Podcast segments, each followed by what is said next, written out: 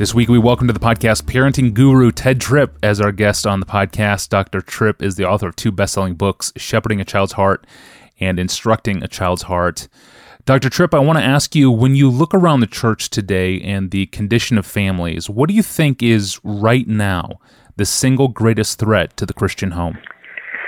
Well, I, I think a huge issue really has to be confronted, and the elephant in the room that we're not talking about nearly enough, and that is we have an awful lot of men in uh, who are Christian men uh, with uh, wives and children who are addicted to porn, and they are, uh, you know, they're going on the websites, they're going places they shouldn't go at work. They sit at a computer all day. They they have these uh, periodic dalliances with porn, or maybe even just dive wholesale into it. But the fact is that that stuff is deadening to their souls.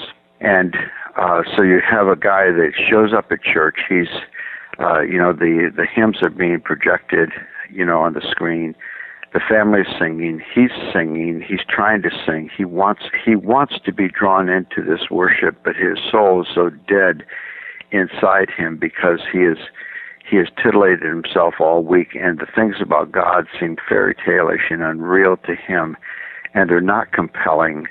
And I think that that's a huge issue that is confronting uh, a lot of Christian families. I think a lot of times now, sometimes wives know about it, sometimes they don't. Uh, a lot of times wives don't know, and they're confused. They can't understand why is this guy so disconnected, so disjointed, because you know pornography just feeds a whole private world of my personal. You know, it's all about me, and it's it's like any ad- uh, addiction uh, it's all about me. You know, I think there's an interesting, you know, biblical take on addiction. I, I don't like the language of uh, of alcoholism and so forth, and uh, you know, uh, and sometimes people speak of addictions as though they're medical conditions, uh, and and then you remove the ethical, and moral aspect of it. But I think uh, Proverbs at the end of of, uh, of Proverbs chapter 5, I think it's verse 21, it says, The wicked deeds of an evil man ensnare him, and the cords of his sin hold him fast. That's really a biblical take on addiction. People make choices that are choices that lock them in and ensnare them, and they become bound in the cords of that sin. And you know, I think there are some wonderful resources for helping yourself, uh, you know, and and uh, wonderful online resources for getting help and counseling and so forth. But I think uh, you know, men need to face that problem head on, and churches need to be speaking to that issue yeah uh, far more clearly uh, than we are, I think. So very true. And I mean, this sin disrupts a man from engaging God at church. So explain how this problem then manifests itself inside the home. Well, I think there it's on various levels, because on one level he feels hypocritical when he steps up as a spiritual leader in the home. Obviously, because his loyalties are divided. And because of that, he is reluctant to step up and be a spiritual leader in the home. Uh, he feels, you know, like he doesn't have the right to speak.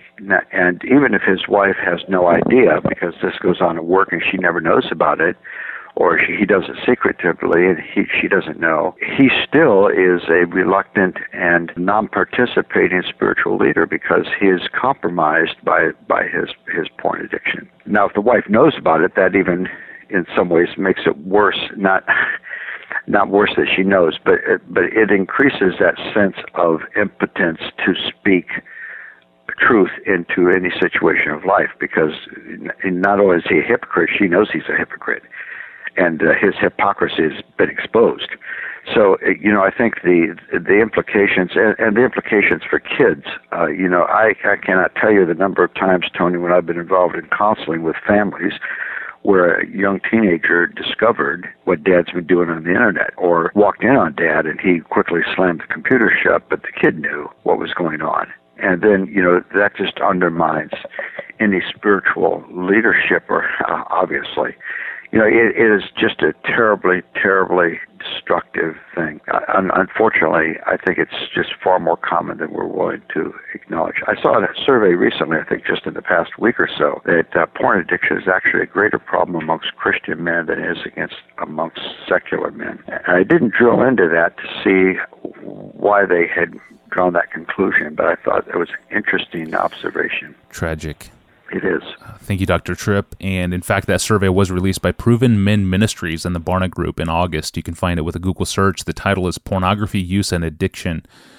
And of course, this episode was merely analytical, not intended to get into the strategies for combating lust. If you need help to address a porn addiction in your life, please see several episodes that we recorded in this podcast series specifically episodes number 304, 291, 165, 60, and 18. That's numbers 304, 291, 165, 60, and 18. And you can find all those episodes and 400 others in our free app for the iPhone and the Android. Check your app store to find it. Dr. Tripp joins us again tomorrow. I'm your host, Tony Reinke. Thanks for listening to the Ask Pastor John podcast.